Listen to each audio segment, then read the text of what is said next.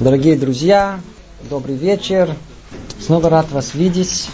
Надеюсь, э, это наше завершающее занятие. Сегодня мы продолжим то, что не закончили в прошлый раз. Заодно было бы неплохо подвести некий общий итог нашей темы, как-то собрать все сказанное вместе. К сожалению, спели мало, совсем мало. Много чего не упомянули даже. Тема эта безгранична. Ее надо учить непосредственно из источников. И нет никакой возможности в нескольких занятиях эту тему осветить. На прошлом занятии мы начали разбирать, что современный человек в попытке понять, откуда этот мир взялся, он как бы предстает перед двумя возможностями. Ну, одна общепринятая испокон веков, что этот мир был сотворен – а второе, что этот упорядоченный гармоничный мир образовался случайным образом, без цели, без направляющей руки. Цель занятия была понять, как вообще возможно, что в мире сотворенном, как мы это утверждали, существует возможность понять его как появившегося случайно. Если по мир сотворен, то как же ученые усмотрели в нем случайность? А если усмотрели, то это то, что есть, ведь они имеют дело с реальностью. И ответ на прошлом занятии в одном слове состоял в том, что столько времени, пока наука не видит мир как одно единое целое, пока не обнаружит единый замысел творения, она неизбежно обречена видеть исследуемый мир э, как раздробленный на составляющие. И это и дает возможность видеть его как случайно образовавшийся.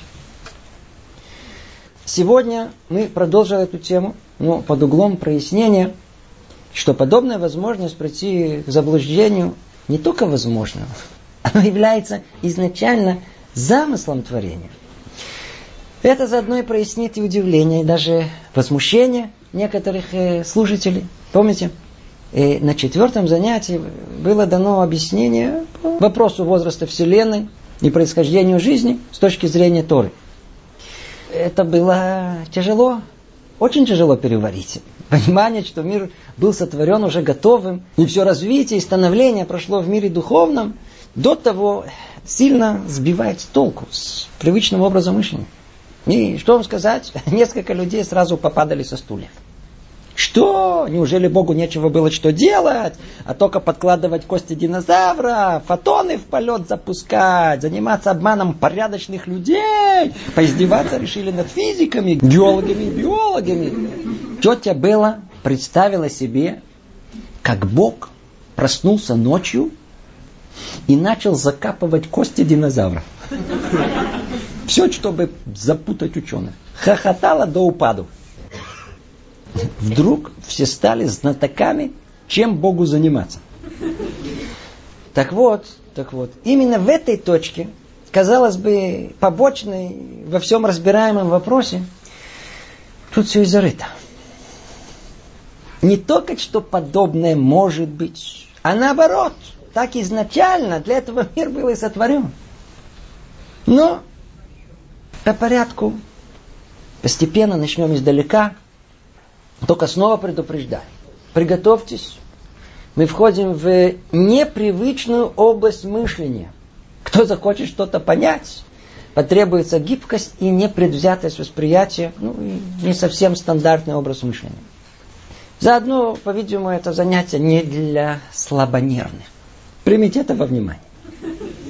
Итак, чтобы хоть немного, хоть приблизительно разобраться в том, что есть творение – Почему мир так устроен и выглядит на миллиарды лет?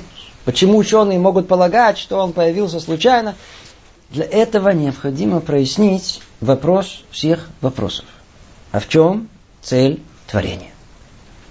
Это даст ключ понимания всего остального. Это основной фундаментальный вопрос. И хотя его не обсуждают на лекциях, это учат. Учат, порой годами. Попробую очень коротко и схематично передать э, то, что раскрыли нам мудрецы. А кто захочет углубиться, действительно понять, то в более расширенной форме, как я уже неоднократно упоминал, это можно найти в книге Рамхаля Дерехаши. Или еще более подробнее в книге Дат Фунут. Немного других источников есть на эту тему. Слушайте внимательно, потому что все равно ничего не будет понятно. Итак, сущность Творца определяется как добро. А природа добра – воздать добром. То есть Творец желает проявить суть добра. Но для того, чтобы это воздать, надо, чтобы было кому-то это принять.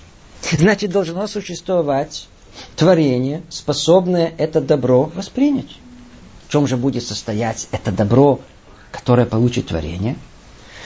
Возможности приближения к источнику добра, к самому Творцу.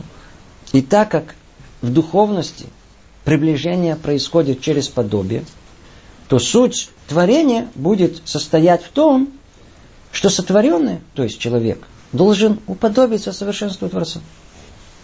Но как же это можно осуществить? Весь Творец сам хозяин своего совершенства. О, для этого было дано творению, то есть человеку, возможность как бы быть самому хозяином своего совершенства, чтобы решение уподобиться Творцу было принято исключительно им самим. О. Вот для этого и было дано человеку полная свобода выбора.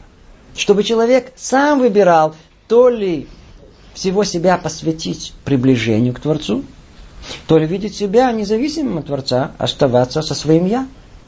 И если выбери дорогу подавления и приближения, то как результат осуществится цель творения. Все творение придет к той стадии, которую называют мир грядущий, где человек получит добро Творца в своей максимальной форме. И так в конце то, что было в начале. Творение восприняло добро Творца. Не знаю, если можно вообще об этом так коротко говорить. Но это замысел. Кто не понял, не переживайте.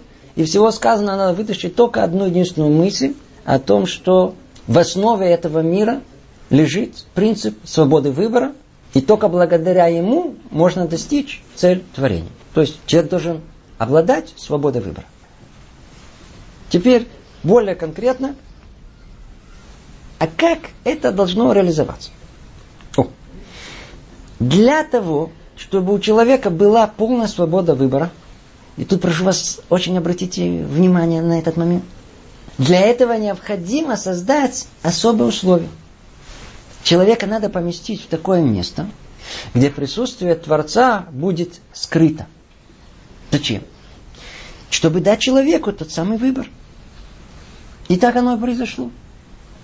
Первый человек был сотворен, поставлен вышеупомянутые условия. Но, увы, он не выбрал путь желаемый Творцу, а захотел привнести в него что-то от себя. В нашем понимании, я хочу сам, у меня свой путь.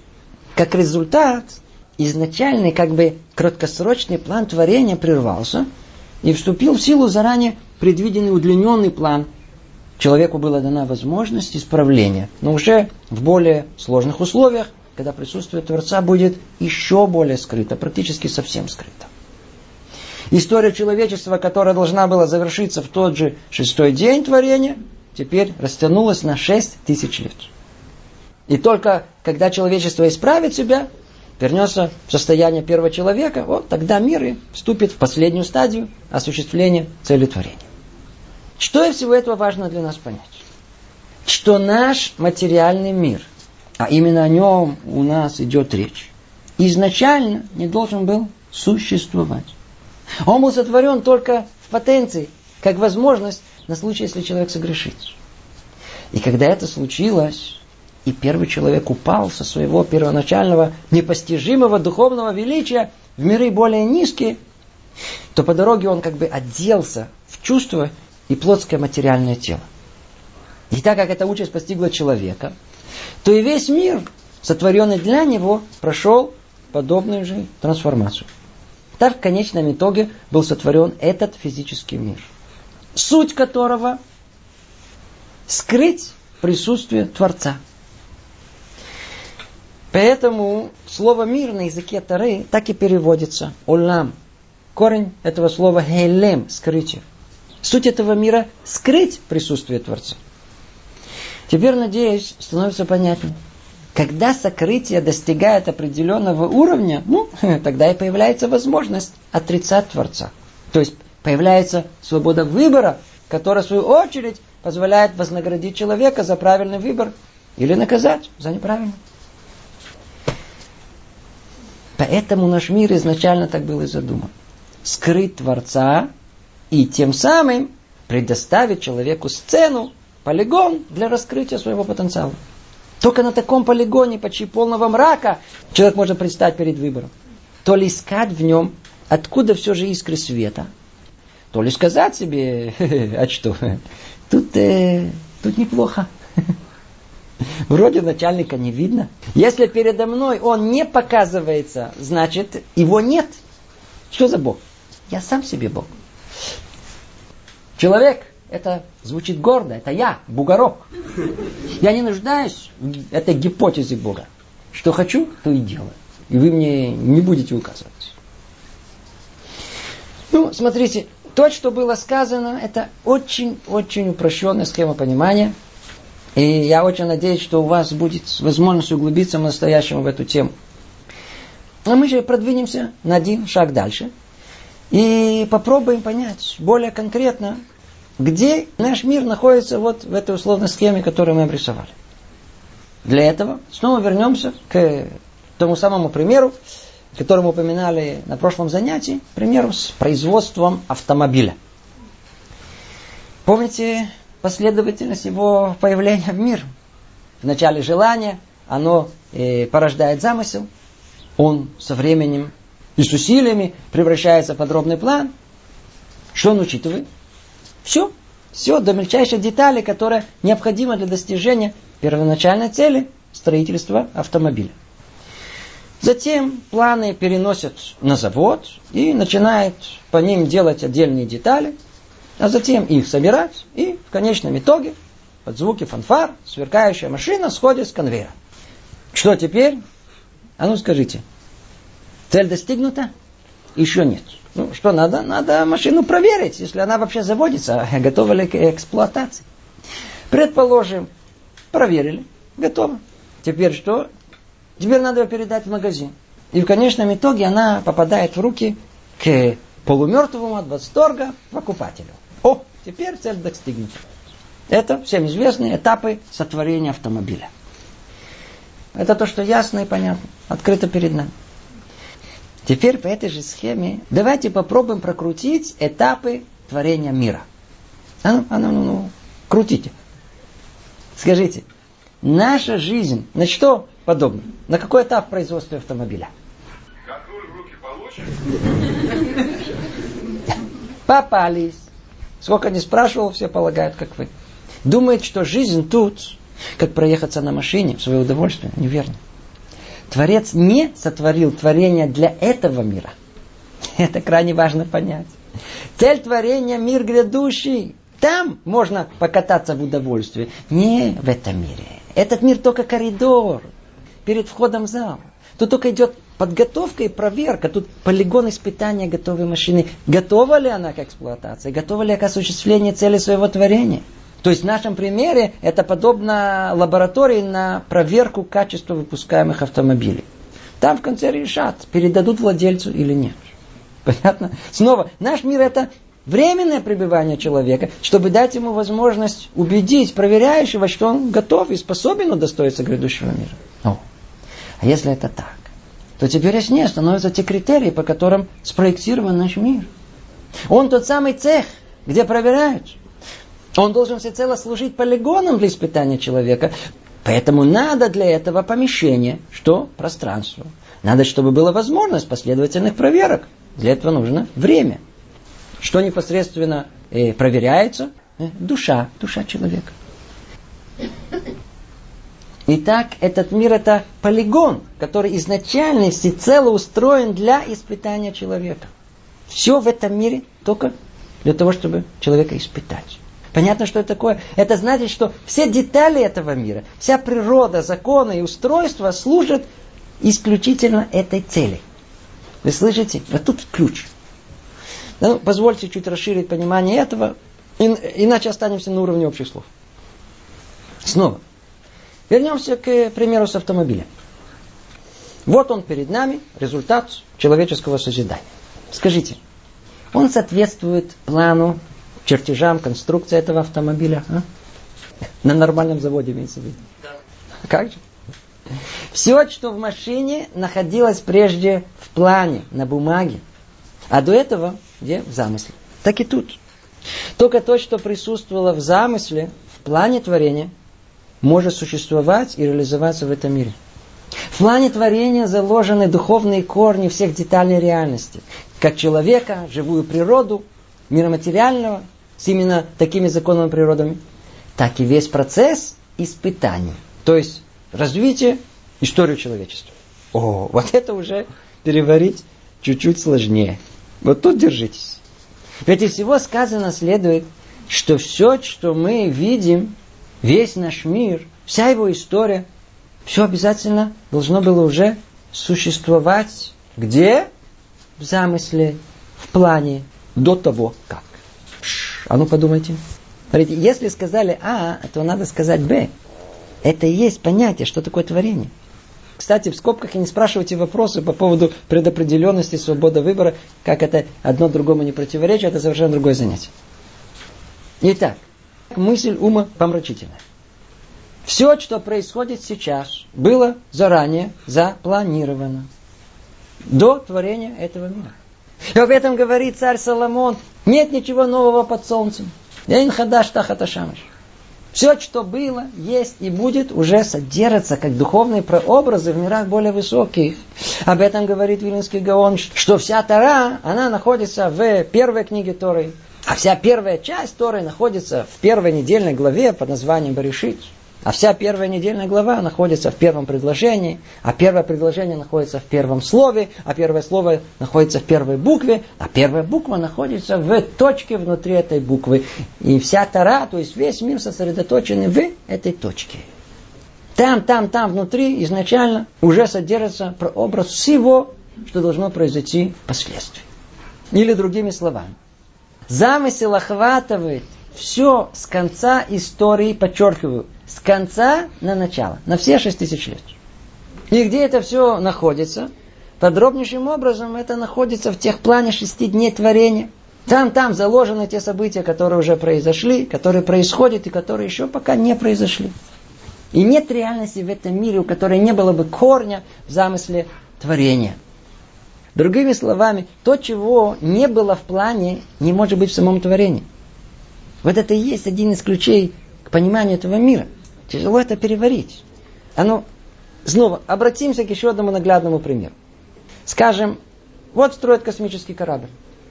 Скажите, как вы думаете, в нем есть что-то лишнее? Нет. Конечно нет.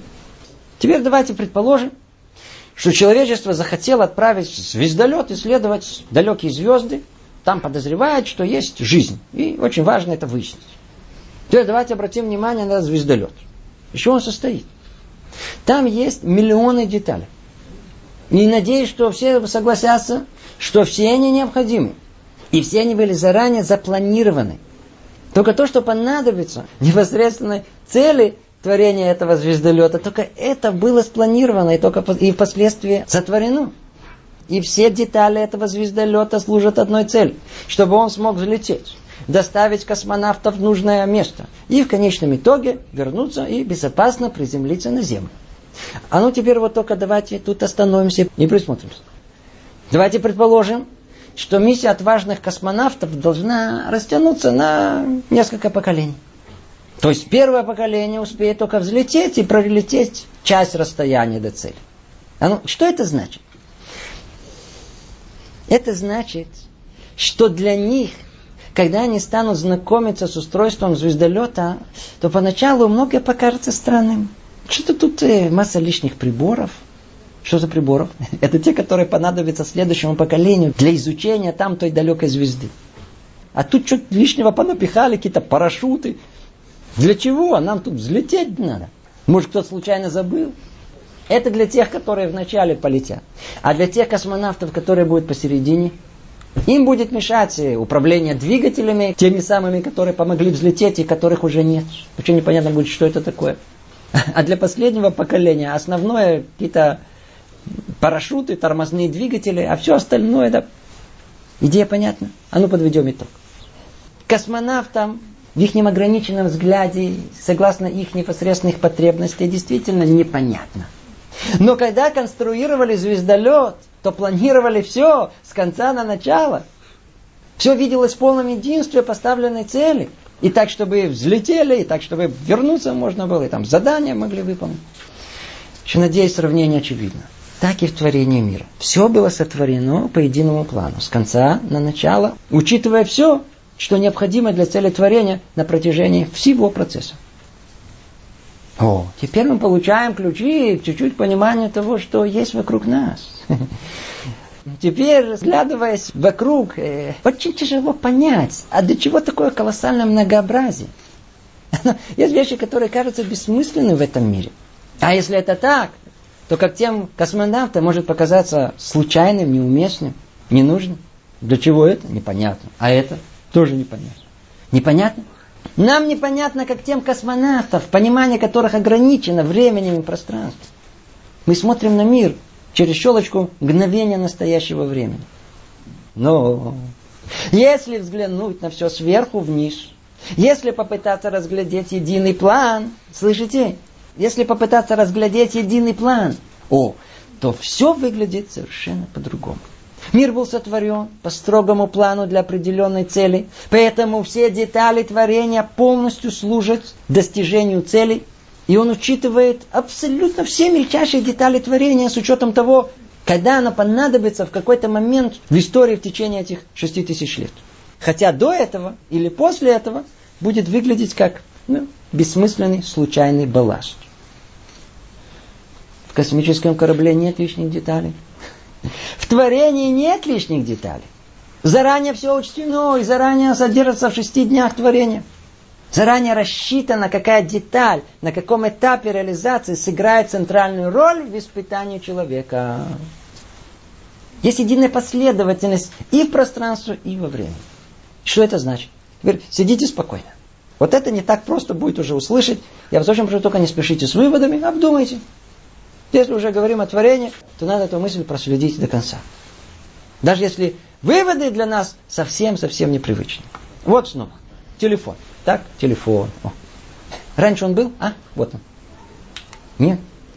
Это значит, что в плане строения мира, то есть в реализации замысла творения, в плане испытания человека согласно его эпохе, телефон не мог появиться раньше, а именно в это время и не в другое. В книге Зоар описано, что придет время, и это время явно указывается в пересчете на наше общепринятое, это приблизительно э, середина 17 века, что придет время, и раскроются свыше родники мудрости. Так там написано. Теперь, кто жил до этого, не совсем понимал, о чем идет речь, что там раскроется.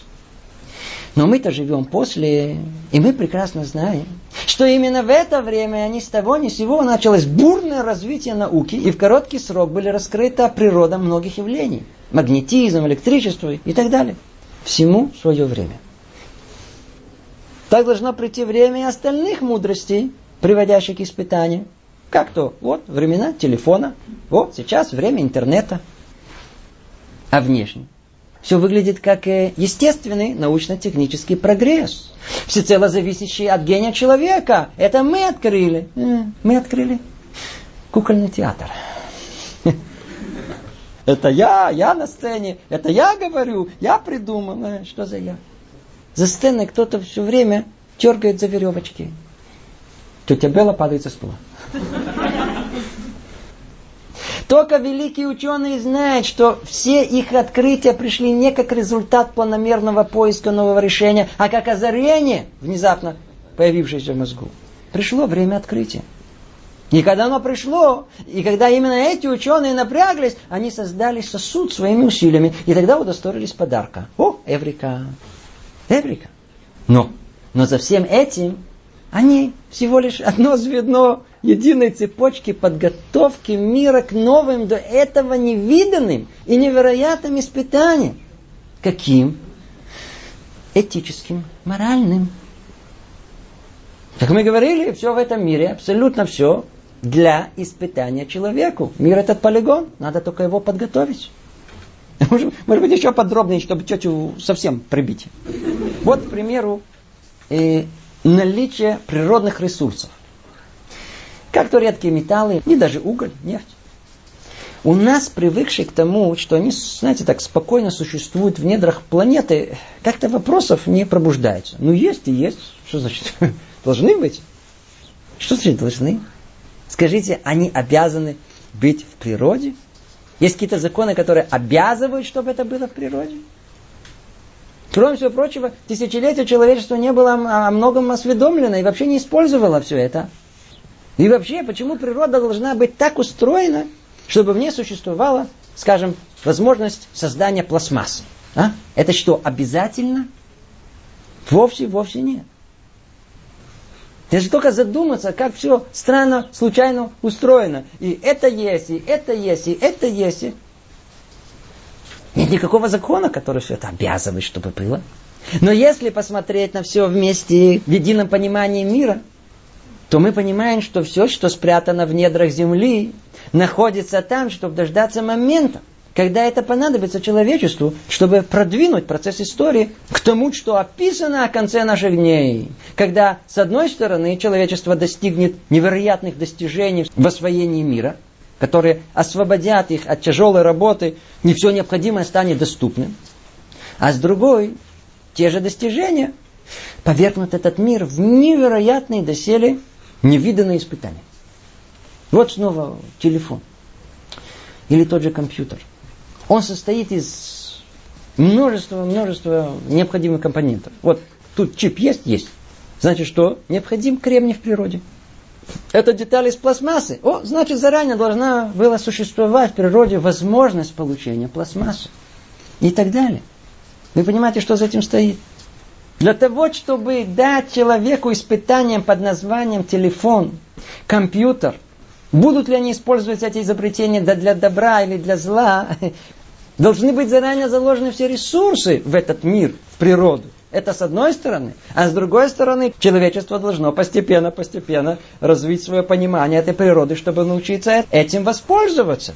Естественным образом должны были быть заранее разработаны научные теории, на основе которых впоследствии научный прогресс позволит прийти к технологическим решениям, которые позволят создать эти средства испытания человека.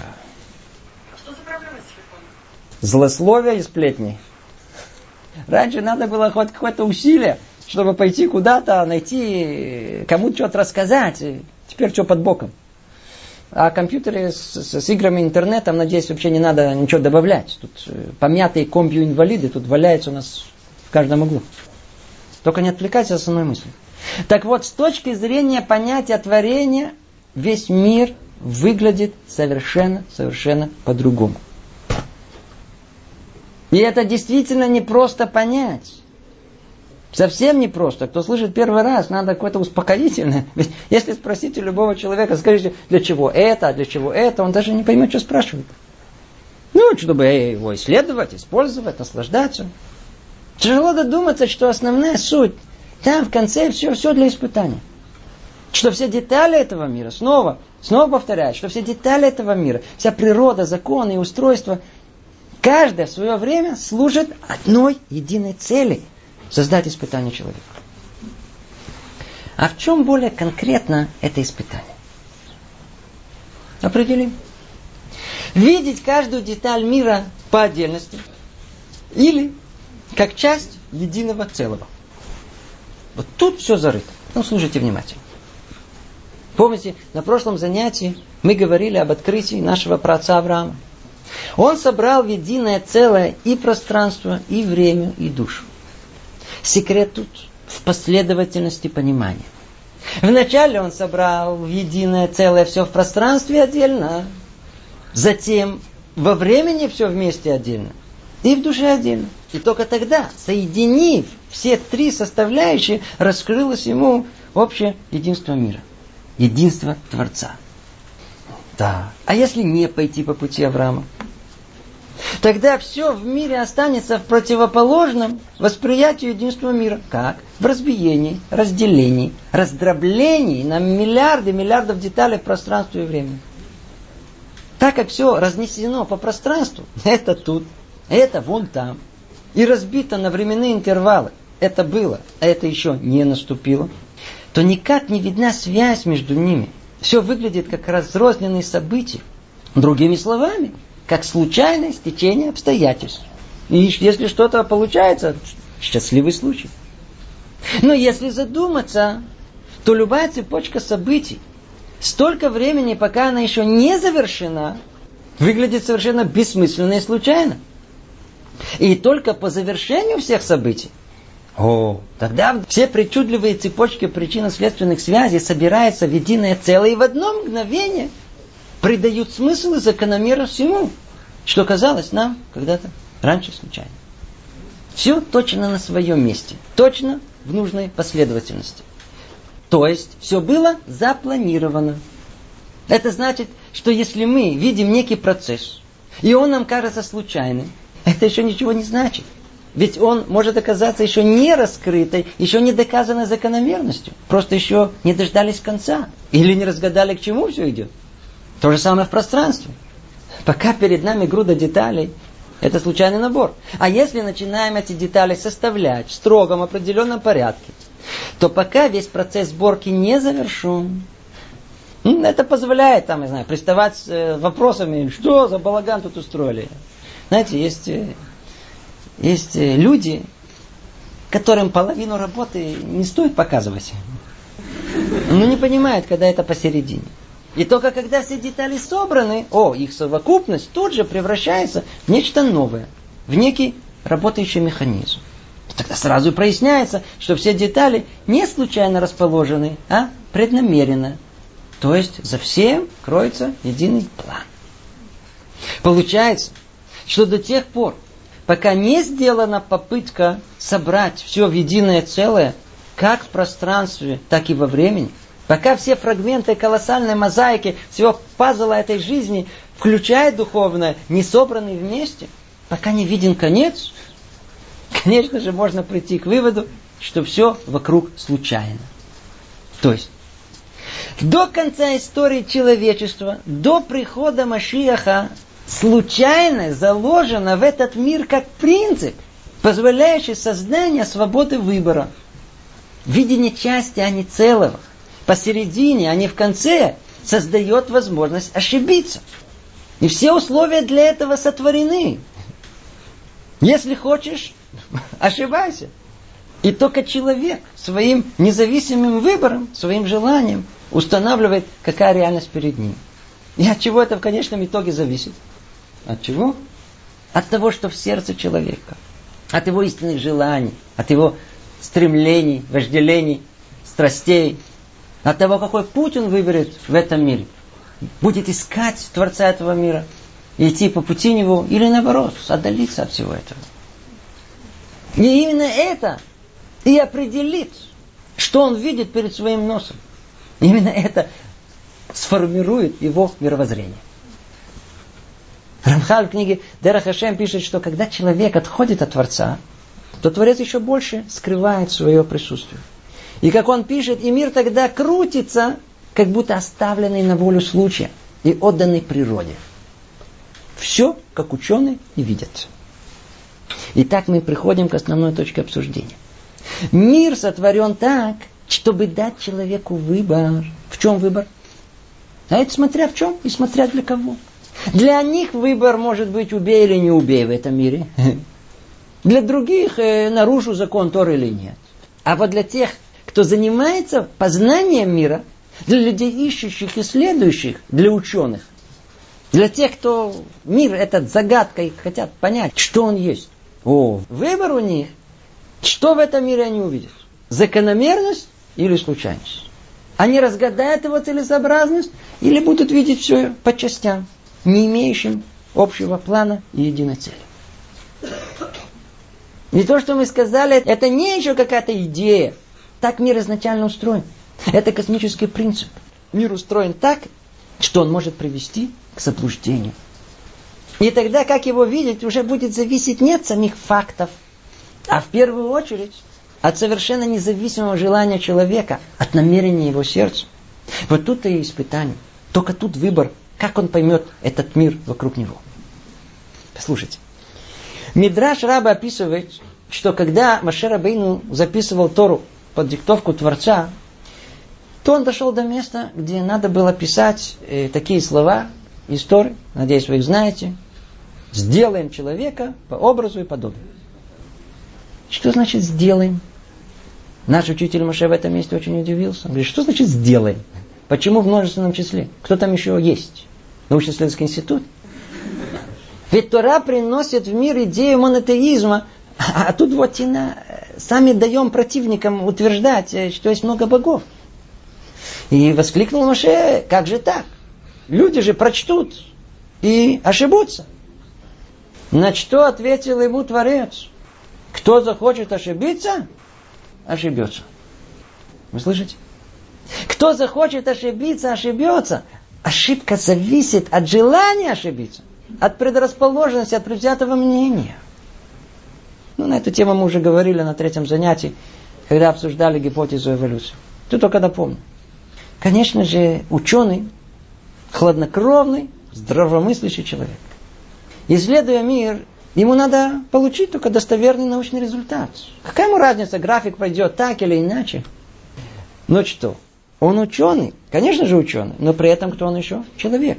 Со всеми страстями, пристрастиями. Конечно же, ему все равно, если график пойдет так или иначе, но это в том случае, когда лично его это не касается. А вот что с исследованиями, которые касаются его лично? А? Там начинается вмешиваться пристрастие. Только там. Помните Эйнштейна? Бог не играет в кости. По его представлению вроде Бог есть. Для него Бог это некое организующее начало. И вот такого Бога он готов принять. Ведь какая ему разница, назовите это законами природы и назовите это Богом. Но если кто-то начнет, не дай Бог, приписывать Богу свойства, которые будут вмешиваться в мою личную жизнь, такого Бога не хочу. Не хочу. Поймите, если в соседнем отделе секретарша стала улыбаться и чуть глубже дышать, то не хочу никаких моральных ограничений Бога. Для чего мне Бог? Для чего, чтобы Он вмешивался в том, что я ем, как и когда отдыхаю. Такого Бога не хотим. А отсюда и желание ошибиться. Как кто-то остроумно сказал, что Бога потеряли не в аудиториях на лекциях, а в перерывах между лекциями, э, в кафе, в разговорах с девочкой. Отдаление от Бога было вызвано в гораздо большей степени общей атмосферой учебного заведения, чем столкновением религиозно-научных представлений. А в основном это было следствие такого подспудного желания быть свободным от каких-либо моральных ограничений. Когда в мире царит случайность, как-то спокойнее. Случайный, бессмысленный мир, он ничего не требует. В нем живется комфортабельно. Что хочу, то и делаю. Значит, не в науке дело, а в пристрастии человека. Вот тогда и можно понять. Помните того доктора Вольда? Помните, мы его уже цитировали. Эволюция невозможна, но я верю в эволюцию. Что значит? Означает, не хотим Бога, поэтому приходим к выводу, что его нет. Итак, за заблуждением всегда кроется желание заблуждаться. И об этом мы уже говорили на прошлых занятиях. А на это нам важно подчеркнуть и показать, что одного желания ошибиться недостаточно. Надо, чтобы этому еще была какая-то основа, конкретные факты, на основе чего мы ошибемся. Нужен повод. Вот об этом у нас речь идет. Мы уже упоминали Мишну из Перкеавод. Пятая глава, первая Мишна. А ну, снова зачитаю вам. Десятью изречениями был сотворен мир. Чему это нас учит? Ведь он мог быть сотворен и одним изречением. Ответ. Он был так сотворен, чтобы отомстить негодникам, которые губят мир, созданный десятью изречениями. и щедро вознаградить праведникам, которые поддерживают существование мира, созданного десятью изречениями. Вы что-то поняли? Не знаю, как вам, но эту мишну я не понимал много-много лет. Какая связь между тем, как был сотворен мир и вознаграждением и наказанием? Причем тут грешники к физике? Ничего, ничего не понимаю. А ну по порядку. Первую часть этой мишны все-таки, да, можно понять. Ту самую, где написано, что десятью изречениями был сотворен этот мир. Хотя он мог его сотворить одним изречением, а все-таки десятью. Почему? Объясняет Рамхаль в книге Датфунот, что причина, почему Творец сотворил мир десятью речениями, а не одним, потому что хотел, чтобы человек смог понять пути творения и управления миротворцом. В простом понимании, так устроен разум человека, понять постепенно. Если сказать за раз все, что мы думаем, никто ничего не поймет. Но если постепенно разъяснить, из одного следует этого, из этого другое, привести пример, дать обдумать, о, тогда становится понятно.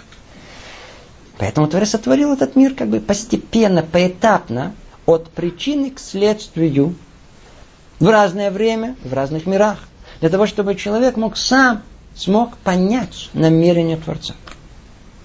Смог понять. Кстати, в скобках, знаете, можно процитировать ни одного ученого, который выражает свое совершенно нескрываемое удивление и восхищение, и даже более того, называет это явным чудом, что этот мир вообще познаваем. Почему его можно познать? Его заранее запланировали, заранее подготовили, чтобы он был познаваем. Ну, до этого все ясно, понятно. Но как этот познаваемый мир, сотворенный десятью речениями, как он связан с грешниками и праведниками? Вот это было непонятно. Я вам скажу, это было непонятно, потому что голова работала по инерции, по привычному. Забыл, что по-еврейски все наоборот. Физика и этика неразлучны. Более того, этика первична, а за ней идет физика. Вначале духовные законы, а как следствие их физический закон. Ведь изначально этот мир устроен так, чтобы позволить ошибиться, а это приведет к тому, что больше всего не хочется слушать. Что там в конце, как результат выбора, вознаграждение или наказание. Это сложнее всего. Тут основная проблема. За это будут бороться до конца. Но тем не менее скажем. Смысл этого. Творец сотворил мир по частям, поэтапно, чтобы дать вознаграждение праведникам, которые непосредственно углубятся и раскроют цель, как это устроено. Чтобы раскрыть единство Творца.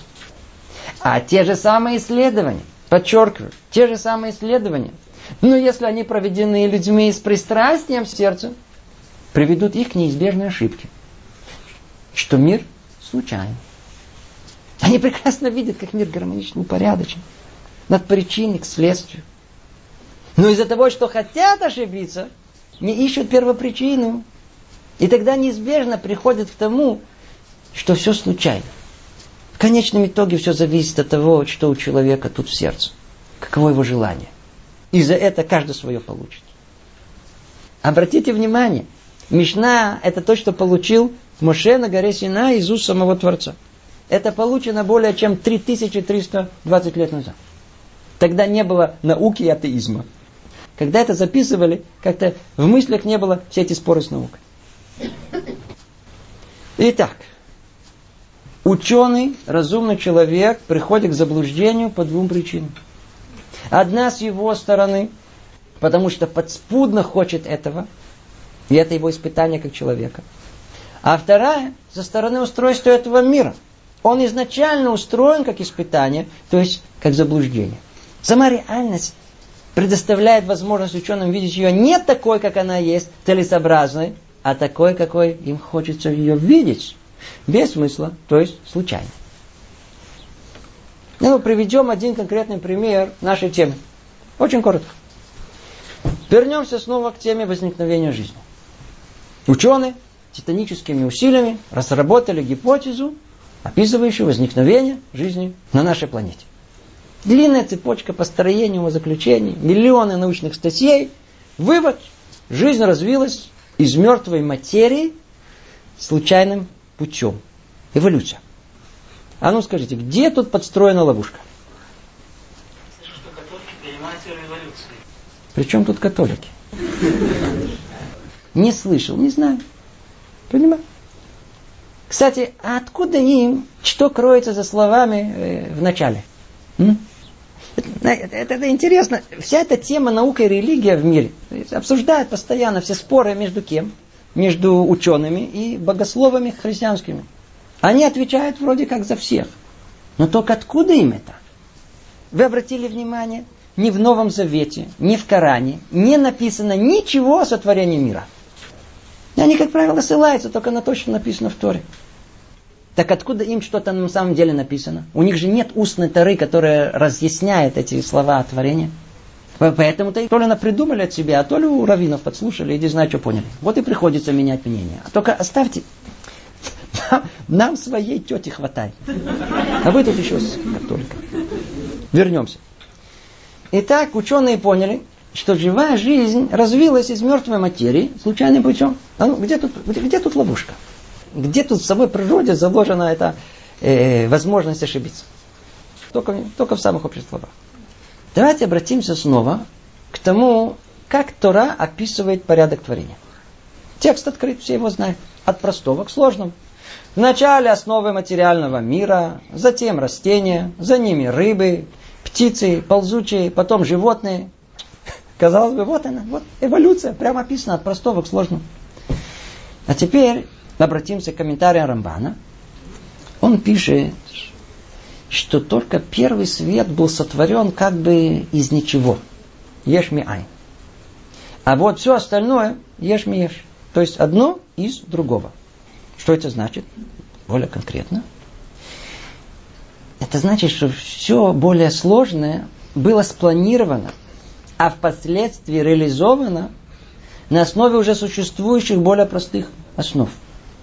Новое не отвергает старое, а базируется на нем. Некий апгрейд. Что это значит? Что каждый вид был сотворен на основе предыдущего. Растения сотворены на основе неживой материи. Животный мир включает в себе и то, и другое. Мидраш образно описывает, как Творец собрал прах всего мира, души всех животных и сотворил человека. В человеке заключен весь мир. И большинство химических элементов, не свойства роста растительного мира и качества животных. Ну, где тут место ошибки? А? Отвлекусь на секунду, мне вдруг пришла мысль. Надеюсь, все встречались с книгами, где приводят исследования человеческого восприятия. К примеру, показывают некие фигуры и спрашивают, что вы видите. Человек смотрит и сразу отвечает, о, тут два треугольника. Говорит, да? А? Вы уверены? Говорит, да, конечно. Вот, очевидно. А мы говорим, ну присмотритесь. Он смотрит, смотрит, говорит, Пш, никаких там треугольников нет на самом деле, а что там, там только линии. Вот если эти линии продолжить в своем воображении, то действительно получатся треугольники. То есть есть некий механизм самообмана, додумывания, который заложен в самом человеке. Порой он видит нечто, что в реальности не существует. Но только из-за того, что сама реальность как бы помогает этому, остальное воображение додумывается. Так и тут. Вот оно, очевидно. Надо только протянуть линию тех же самых рассуждений с очевидной и исследованной микроэволюцией к нафантазированной макроэволюции. Все выглядит очень правдоподобно. Только снова повторяю, у нас нет сейчас возможности снова войти во все подробности и обсудить это на более профессиональном уровне. Мы не обсуждаем сейчас эволюцию, только пытаемся понять, что утверждает Тора, как можно прийти к тому, куда они пришли. Так вот, смотрите. Ученые видят два близких вида. Один более простой, а другой более развитый. И тут же напрашивается очевидный вывод, что один развился из другого. Вот, все сходится. Очевидно. Так в Таре описано. Это из этого. Так где же разница? В том, что ученые, исходя из ранее принятой идеологической позиции отрицания возможности творения, они, они вынуждены утверждать, что единственная причина вида изменения – это случайность. Более того, как мы сказали, ведь где ловушка? Подобное он наблюдает в микроэволюции. Вот, из этого чуть-чуть изменилось в это. Давайте постепенно-постепенно, точно так же, может быть, можно и прийти к получению нового вида.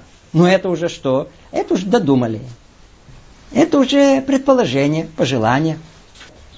Как известно, в мире не найден ни один исследуемый и доказанный пример, когда на порядок более сложное развилось из более простого случайным путем без направляющей руки. Никакой макроэволюции в мире не наблюдали. И внимательно прочтите научные статьи, которые говорят об этой теме. Не поленитесь, прочтите их. И снова надо заметить, у нас нет спора с учеными, биологами о том, что они действительно наблюдают. Наоборот, их исследование для нас представляет необыкновенный интерес. Ведь они выявляют, каким образом осуществляется общее проведение Творца. Ведь они обнаружили механизм сохранения вида в зависимости от изменяющихся природных условий. Все прекрасно. Для нас это очень важное, важное знание. Очень важно знать, как Творец управляет миром. Частные детали. Но только что. Все остальное уже додумали. И взяли тот же самый механизм самосохранения и использовали, чтобы обосновать идеологию случайного эволюционного появления новых видов. Динозаврики взлетели. Стали птицами. Как захотели, так факты и расшифровали. Поэтому ученые не просто так ошибаются. Мир именно так устроен, что позволяет ошибаться. В нем есть ловушка. А так как они подсознательно желают ошибиться, поэтому в эту ловушку и попадают. И чем больше исследуют, тем больше находят только то, что подтверждает их взгляды.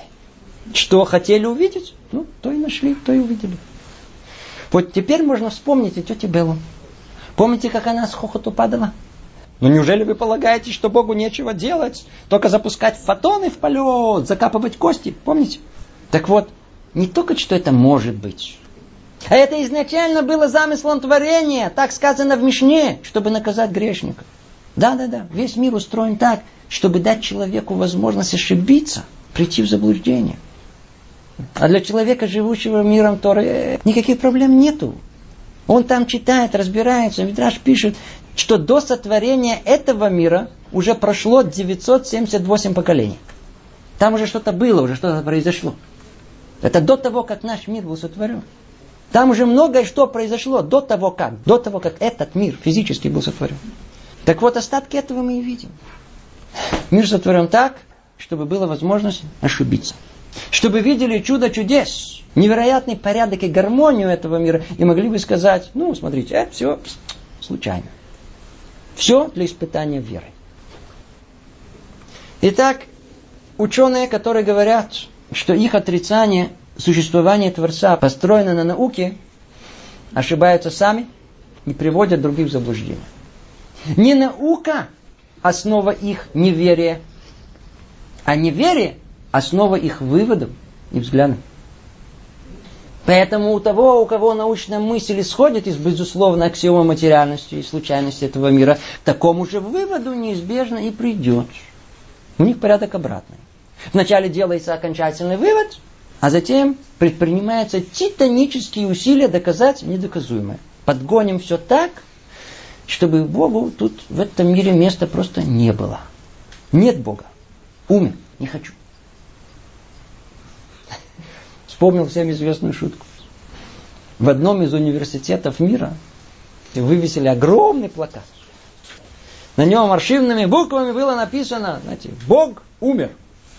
А внизу подпись Ницше.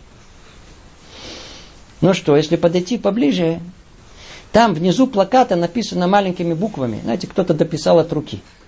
Ницше умер. И подпись. Бог.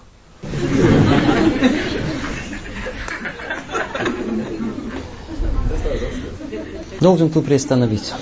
Чуть успокоиться. Как было сказано, эту тему невозможно охватить. Это надо учить, просто учить. У нас не так много времени. Надо еще как-то успеть ответить на несколько общих вопросов. Скорее всего, претензий.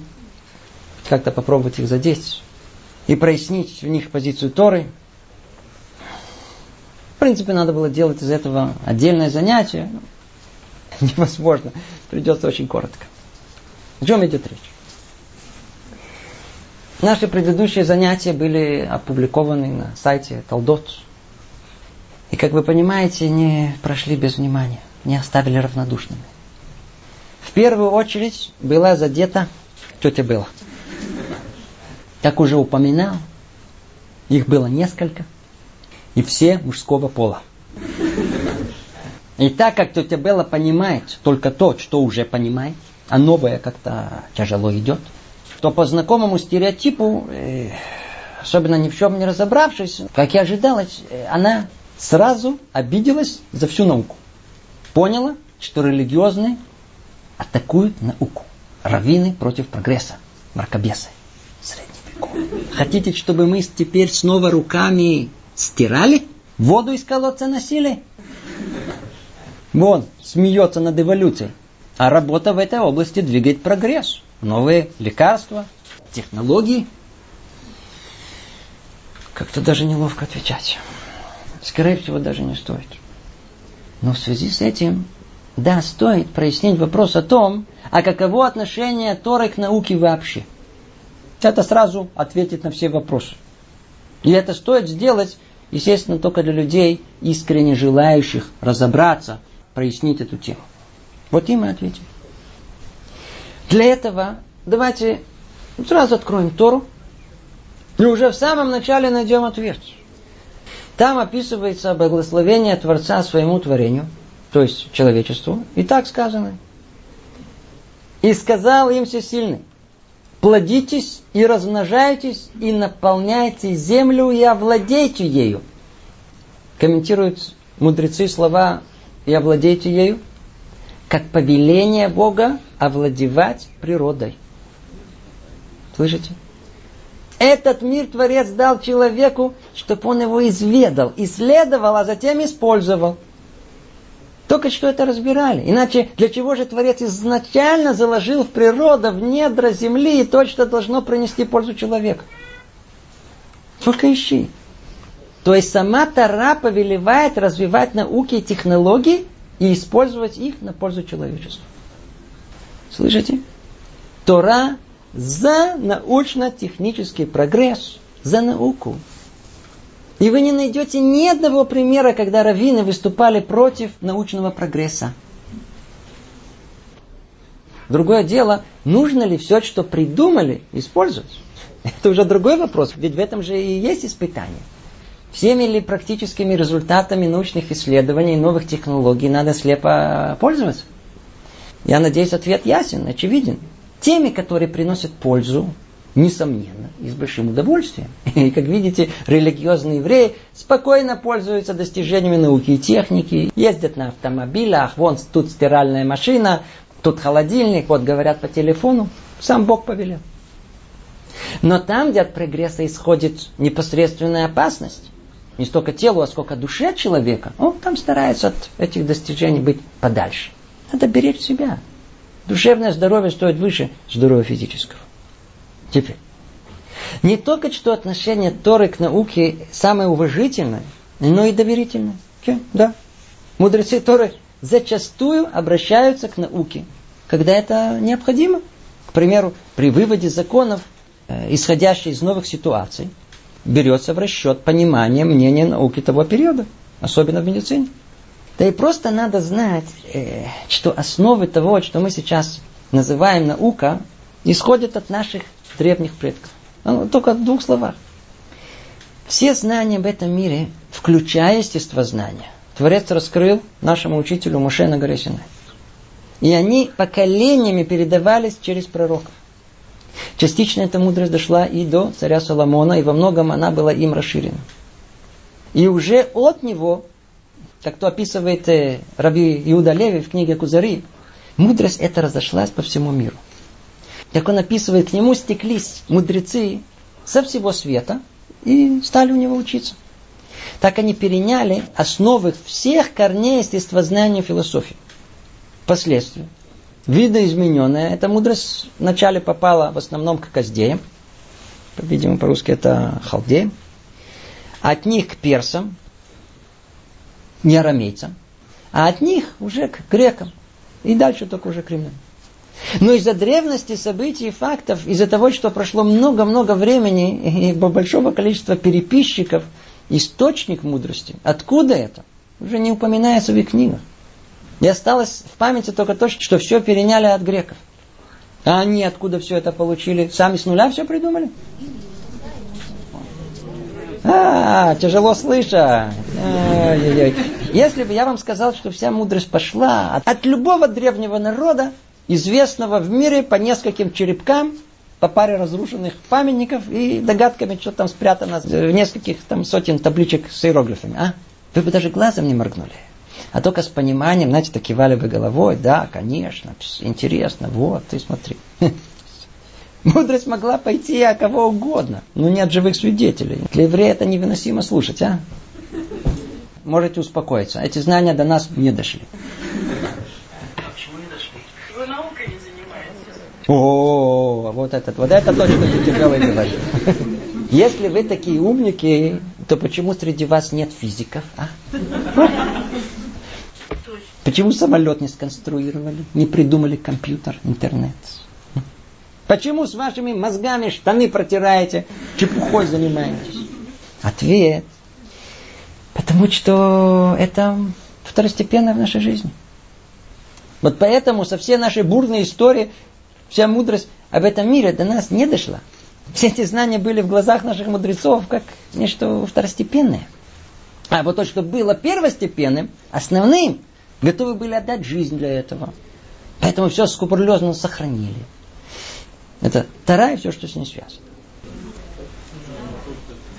Непонятно. Ну, хорошо, давайте чуть разберем это. Но только я не виноват. Это вы начали эту тему. И я очень надеюсь, что у вас крепкие нервы, потому что вопрос очень-очень такой щепетильный. Вот смотрите. Вот у человека отличные хорошие мозги. Ну, чем их занять? Для тети Беллы очевидно, что мозги для того, чтобы что-то придумать изобрести что-то полезное в повседневной жизни. Ну, естественно, чтобы зарплата была тоже как положено. И действительно, лучшие мозги где находятся? А? В науке и технологии. Теперь не побоимся поставить вопрос ребром. Ну и чем они в итоге занимаются? Главным или второстепенным в жизни? А? Вы понимаете, что значит главное, что второстепенное? Понимаете, но все же приведу пример. Спрошу, вот, вот что важнее? Решить, к примеру, что вам надо поехать в Хайфу, или выбрать, каким транспортом вы поедете в Хайфу. А? Очевидно, если вам не надо в Хайфу, то и вопрос, как туда поехать, он совершенно нерелевантный. Вопрос, ехать или не ехать, это вопрос по сути. Он главный, центральный, основной. Это определение цели. А вот вопрос, как туда добираться, это вопрос второстепенный, это определение средства. А средство всегда вспомогательная цель, и не более того. И хотя многие тут же возмутятся, что средство тоже важно, еще как, ведь если это некомфортабельно, то не поеду. Ну, не о том идет речь. В конечном итоге, если вам действительно надо будет попасть в Хайфу, то вы будете готовы и на ступеньке автобуса висеть всю дорогу. И надеюсь, все сказано ясно и очевидно. А теперь поставим вопрос не о поездке в Хайфу, а о человеческой жизни. Что в ней главное, а что второстепенное? М? Ответ тот же. Главное в жизни разобраться, для чего жить, и следовать этому. А что второстепенное? Ну, как жить? И что из этого следует? Только смотрите, я вас предупреждал, это обижает, но только будьте мужественны. Не ждите ничего хорошего от религиозного фанатика. И постарайтесь не искать тут же аргументы против. Вначале просто попробуйте переварить и понять. Ну задумайтесь. Ведь получается, что в конечном итоге все усилия лучших умов человечества, ученых, инженеров, изобретателей направлены на что? Знать больше. А для чего знать больше? Ну, чтобы стало жить удобнее, чтобы мы были сыты, чтобы быстро и комфортабельно передвигаться, безопаснее. Отлично. Это очень хорошо. Но только что это? Для чего жить или как жить? А? Как жить? О. Значит, кто посвятил себя исключительно, повторяю, исключительно вопросу, как жить, занимается второстепенным. Смотрите, обидно, но факт. Никто не говорит, что это не надо. Вопрос только, вопрос только в какой пропорции это находится в нашей жизни. Ведь всецело посвящая себя тому, как жить, лучшие умы планеты забыли и забросили вопрос, а для чего жить? А, ну, ну смотрите, сколько несовершенствует телевизор, ну, сделайте его, ну, ну совсем плоским, таким, знаете, как огромным, совсем маленьким, сделайте там трехмерное изображение, там невероятная сочность станов, четкость, цвет. После всего останется тот же вопрос. А что там будут показывать-то? Какая разница, какой телевизор? Вся невероятная технология только средство. Только средство для содержания. Как несовершенствует самолет, останется тот же вопрос, а для чего мне лететь? Это основное. И вокруг этого вся наша жизнь вертится. Наука лишь помогла придумать технологии, которые необыкновенно облегчили трудности нашего быта, создали комфорт. Но никак не помогает решить, что с этим делать. Смотрите, сколько усилий делается наукой, чтобы придумать новые лекарства, чтобы продлить человеку жизнь. Но в этом нет никакого ответа на вопрос, а для чего жить? Ну, взгляните на всю жизнь человека в целом и спросите, а чем он в основном занят? А? Какие истинные вопросы, которые его тревожат? Как устроена природа? Вовсе нет. Что это его касается? Вся жизнь вертится вокруг его желаний, эмоций, амбиций, фантазий, любовь, страсть. Ты меня уважаешь, жена, дети, тут обиделся, а там месть. Как тут поступить? А ну очнитесь. Это и есть жизнь человека. А все достижения науки и технологий, конечно, несомненно, облегчило человекову жизнь. Но ничего в ней принципиально не изменило. Человек и тысячи лет назад точно так же любил и ненавидел. Думал и мечтал. Завидовал, сердился. Точно так же жил. Технологические решения в мире необыкновенно важны, но являются всего лишь вспомогательным средством. И уж точно нам нельзя средство превратить в самоцель. Только я могу вас понять. Это возмущает. Чего? Самый умный занимается второстепенным? Ответ, да. Заранее извиняюсь. Может, для тех, кто не хочет задуматься, это слышится неприятно, это обижает. Но от реальности не убежишь. Да, это второстепенно. А что важно? Основное выяснение вопроса, а для чего жить? Понимание смысла, цели жизни и его реализации. Вот этим вопросом, для чего жить, и заняты еврейские мозги. Вот тут и ответите Бели. На что вы ваши мозги используете? Эти еврейские мозги следует вопрос, для чего жить? Они сосредоточены на основном, а не на второстепенном. Поэтому идут вишивы и мечтают стать раввинами. Они...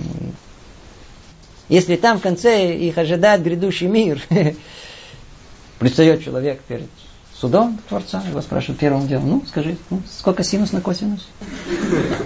Спросят? Теорема Пифагора. Не спросят. А, теперь спросите, а кто же физикой будет заниматься? Ведь вы сами говорили, Бог это предписывает. Верно. Есть достаточно умных людей во всем мире и без евреев. На евреев выпало столько испытаний, и им нет до того, чтобы заниматься всем этим второстепенным. Есть достаточно людей. А, спросите, а что же со всеми религиозными учеными, евреями? И тут никакого нет противоречия. Во-первых, на жизнь надо же как-то зарабатывать. И это очень хорошее средство, но не более. Тут главное не превратить это в самоцель и не быть рабом этого. Это основное. Это первое. Во-вторых, э, просто заниматься научными исследованиями, это здорово, это, это захватывает, это очень увлекает. Ведь необыкновенно интересно раскрыть, как Творец сотворил этот мир. Никаких противоречий нет. Знаете что? Давайте эту взрывоопасную тему оставим в покое. Попробуем подвести итог. А ну, с чего наши занятия начались? М? Когда-то Альберт Эйнштейн сказал так. Кто бы мог подумать, что мы будем так много знать и так мало понимать? Слышите? А ну повтори снова. Кто бы мог подумать, что мы будем так много знать и так мало понимать? Это Эйнштейн сказал. А вот тетя Белла сказала, и знаем все, и понимаем все. Все, наука доказала. С института. Я Браше покажу кипу на голове. Живая сцена перед глазами. С этого мы начали. И пошло-поехало.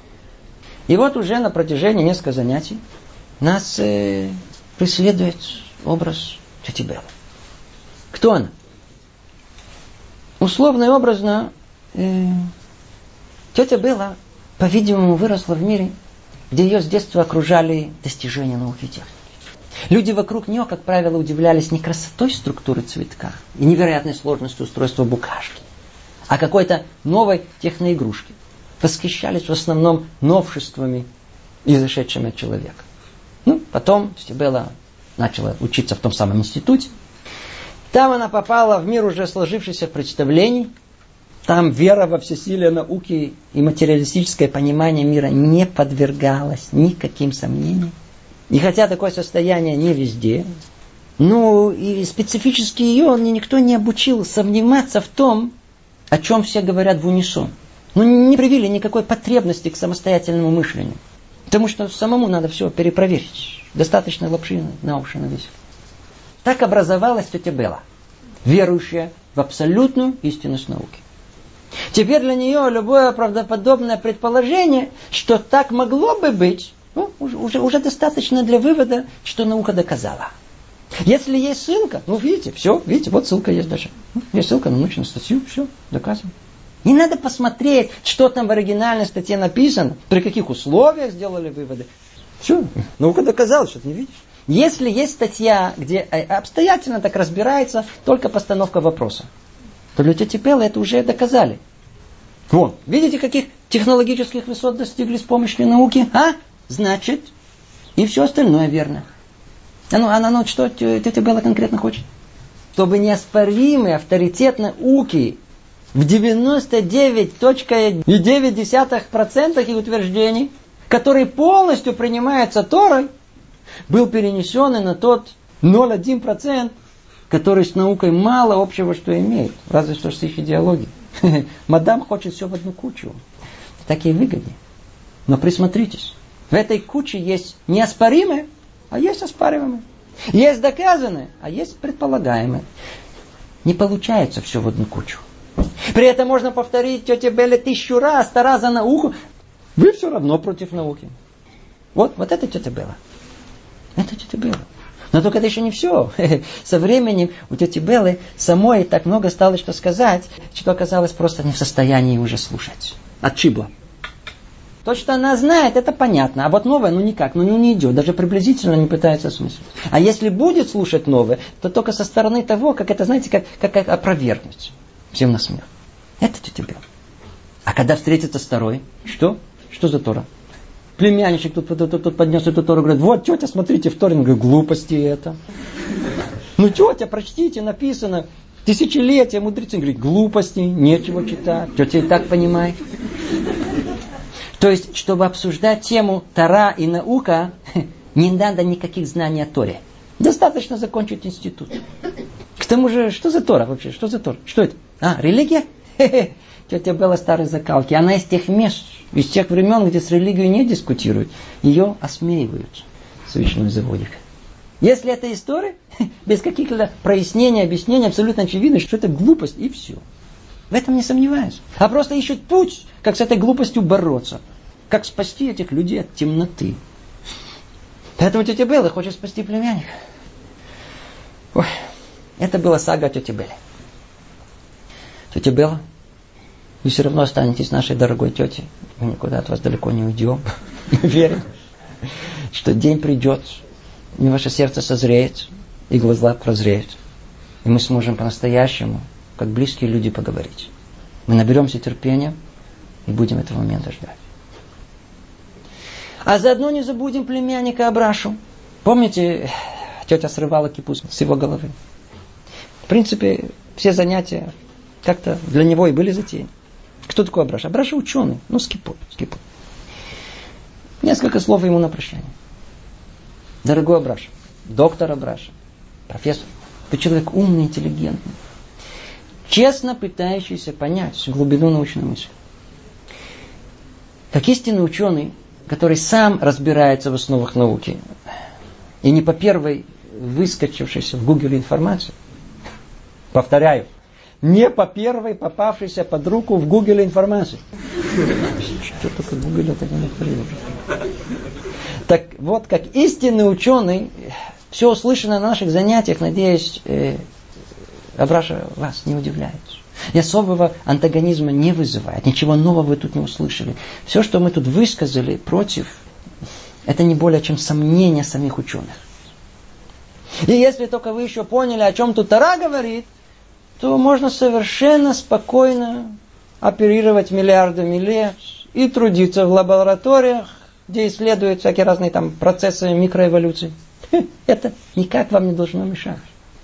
Ведь на данной стадии понимания мира наукой это то, что доступно. Это наиболее подходящая, наиболее вероятная модель.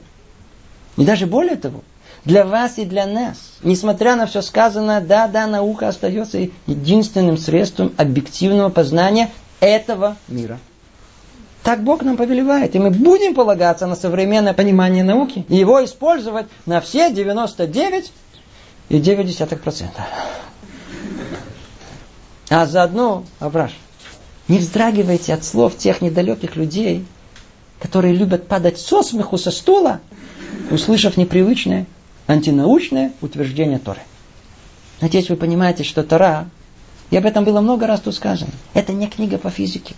Она говорит только о желании Творца, говорит только о мирах духовных. Не понять из нее, как абстрактная идея реализована тут, в этом мире, совсем непросто. И это не всегда очевидно. Для этого необходим совершенно нестандартный такой абстрактный образ мышления.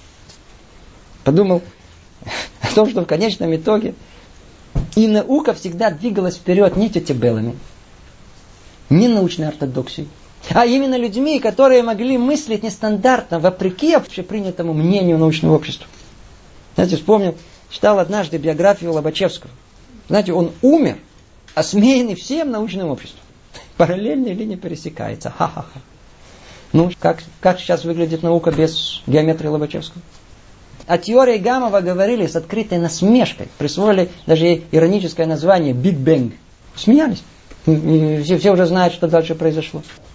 Знаете ли вы, что всего лишь лет 30 назад попытки говорить о дополнительных пространствах, кроме четырех наших, считалось антинаучной и осмеивалось всей научной ортодоксией. А сейчас, вот, смотрите, струнная теория, все подобные стали чуть ли не единственным перспективным направлением науки. Так что, дорогой Абраша, доктор, профессор, рэб Абраша, спокойно следуйте. Главное, не забывайте, что это всего лишь средство, а не самоцель. Вот мы и подошли к концу. По-видимому, необходимо подвести какой-то ясный общий итог. Ну, послушайте внимательно. Попробуем сформулировать коротко, что в этих занятиях хотелось выразить. А заодно поймем, почему религиозная браша так спокойно может себя чувствовать в научной лаборатории. Итак, мы начали все рассмотрение с того, что на первый взгляд между второй наукой нет э, соприкосновения. Вторая наука находится в разных плоскостях. Тара говорит о причинах духовных, наука о причинах физических, материальных. Тара рассматривает мир скрытый, духовный, наука открытый, физический. Тара смотрит на этот мир сверху вниз, наука снизу вверх. Только в рамках того, что доступно исследование мира материального. То, что можно померить. Наука выявляет закономерности природы, как их можно использовать для нужды человека, а Тара определяет этику и мораль человека. Наука ищет ответ на вопросы как и сколько, а Тора отвечает на вопросы зачем, почему, для чего. Наука помогает создать новую технологию, а Тора устанавливает ее моральное применение. Таким образом, внешне нет никаких принципиальных противоречий между Торой и наукой. И даже наоборот, они естественным образом гармонично добавляют друг друга. И все было бы прекрасно если бы Тара не сообщила несколько сведений о происхождении мира в, в далеком прошлом. А наука также построила свое понимание прошлого, но какое? Другое. Теперь что же делать? Как к этому следует относиться? Как? С большим уважением и вниманием.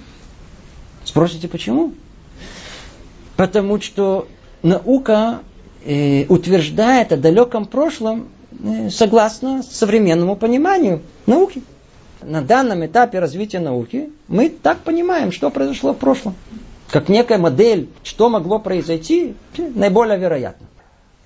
Но скажите, следует ли из этого, что это так и произошло? Что это утверждение истина в последней инстанции? В это уже нет необходимости говорить и принимать. Ведь речь идет о том, что принципиально недоказуемо. Акт творения был одноразовым, и невозможно однозначно воспроизвести этот процесс творения в лаборатории. Можно только строить разные предположения. С этого мы начали. Затем мы разобрали, что когда говорим о противоречиях с Торой, то как-то забыли поинтересоваться, а что Тара имеет в виду. И тогда что? Выяснилось, что противоречия по поводу возраста Вселенной просто не существует. Миллиарды лет. Да, миллиарды лет. Почему? По Торе Вселенная действительно должна выглядеть на миллиарды лет. Как наука рассчитывает. Это то, что биологи наблюдают, микроэволюцию. Это то, что описано в Таре под названием Ашгаха Клялит, общее проведение Творца. И только в одном, только в одном, в необоснованных утверждениях, что существовала в прошлом макроэволюция, ну, в этом есть споры даже между самими учеными. Поэтому нет никакой необходимости то, что только предполагается, принимать за научные выводы. То есть, то есть, по сути, никакой достоверный научный факт Послушайте, повторяю, факт, научный факт, не противоречит Торе. Наука, что касается прошлого, всего лишь говорит о том, что могло быть, а не то, как это было на самом деле. Да, наука измеряет, а вот выводы из измерений делают люди. Наука строит правдоподобную картину того, как это могло произойти, а вот уже людям верить в это или не верить, Никакие формулы не доказывают, что это истина. Это люди говорят, исходя из своих убеждений, что это истина. Я встречался с многими учеными, которые, ссылаясь на те же самые данные, делали противоположные выводы. Все согласно их мировоззрению. Другими словами, все противоречия науки с Торой – это не с наукой, а с учеными-атеистами. Самой наукой нет противоречий. Вы понимаете? После того, как построят возможную модель, встает вопрос, а какова вероятность того, что это именно так могло и произойти? Как уже неоднократно обсуждали. Вероятность появления сложного из простого случайным путем необыкновенно мала. Ну, так это могло произойти или нет? Ответ совершенно не зависит от самих формул. Один скажет, что это невозможно, потому что это невероятно. Посмотрите на количество нулей. А другой, а почему бы и нет? Вы же видите, мы тут. Значит, это как-то случилось. Значит, когда-то по счастливой случайности это произошло. Смотрите, в вопросах прошлого сколько ни вычисляй, в конечном итоге все уперется в веру человека.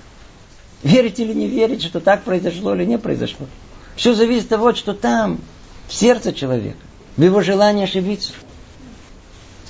Теперь, обратите внимание. Если подводить итог всему, то даже эта возможность ошибиться, посчитать, что крайне маловероятно произошло, видеть план, порядок и утверждать, что все это составилось случайно, даже это часть замысла творения. И поэтому никак не противоречит тому, что Тора утверждает. То есть, кто внимательно слушал, должен был понять, что тот факт, что наука объясняет мир как случайность, это заложено в самом творении как обязательный этап к конечному познанию. Все нормально. А спокойно сидите в лаборатории, наука в процессе поиска. А ну, знаете что, давайте под конец приведу притчу. И она, надеюсь, окончательно ставит все по своим местам. Ну, как всегда в притчах, фантастические обстоятельства. Предположим, запустили куда-то на Марс серьезную делегацию.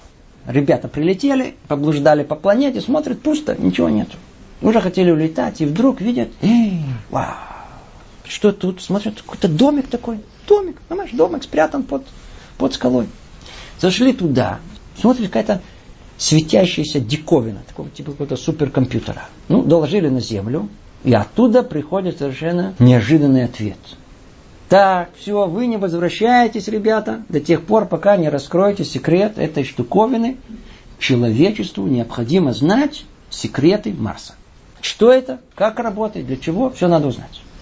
Ну, нечего делать.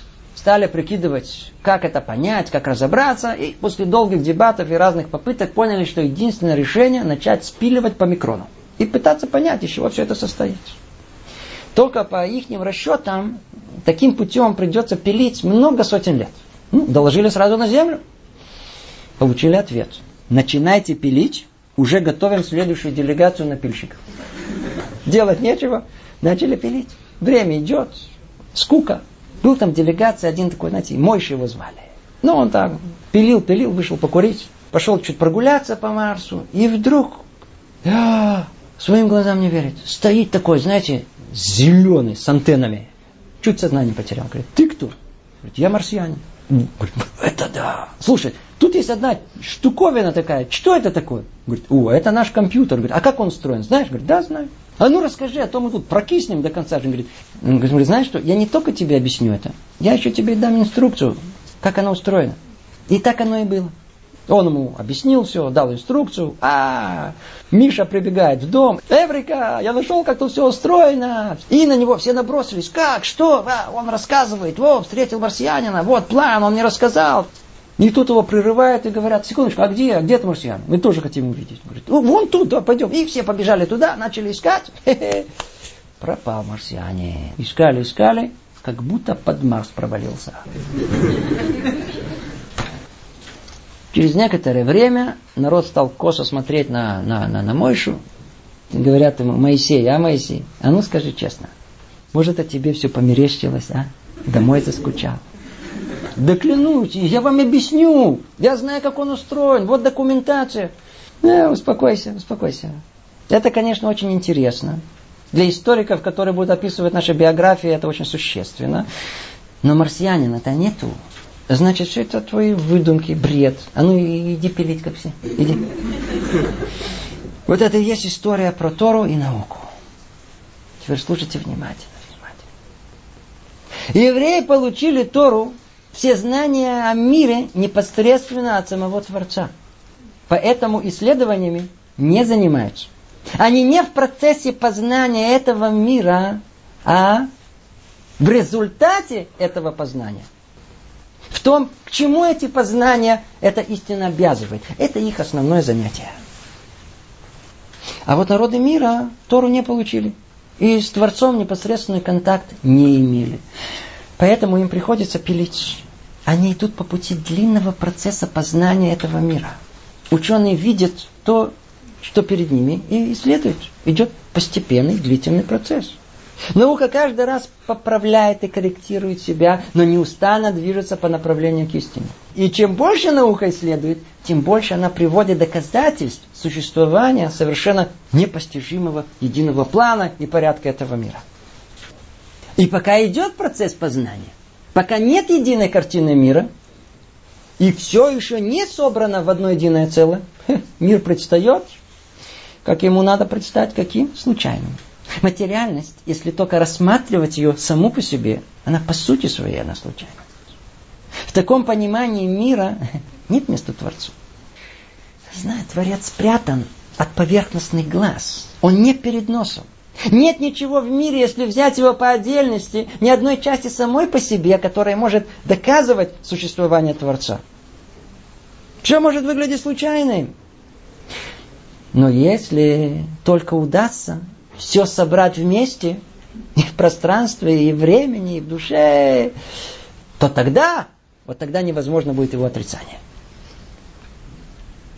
Не осталось только выразить надежду, что придет время – и наука построит единую истинную теорию всего. Теория, которая объединит не только пространство и время, но и душу, то самое живое, которое в нем находится. У Торы с наукой нет и не может быть никакого противостояния. Это два разных пути к раскрытию той же самой истины. Сама наука это прекрасно. Она постепенно раскрывает нам подробности замысла творения.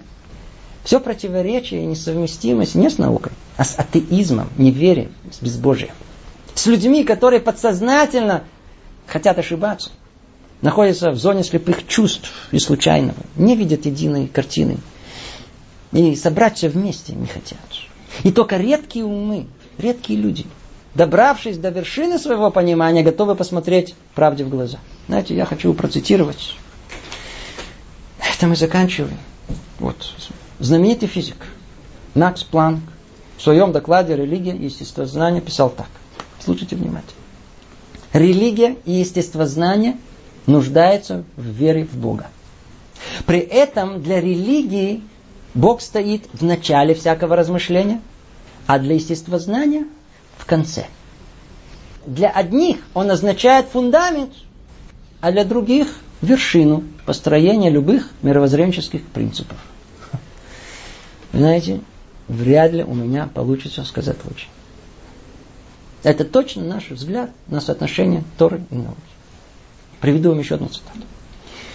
Вернер Гейзенберг, немецкий физик, один из отцов квантовой механики, лауреат Нобелевской премии, так он пишет.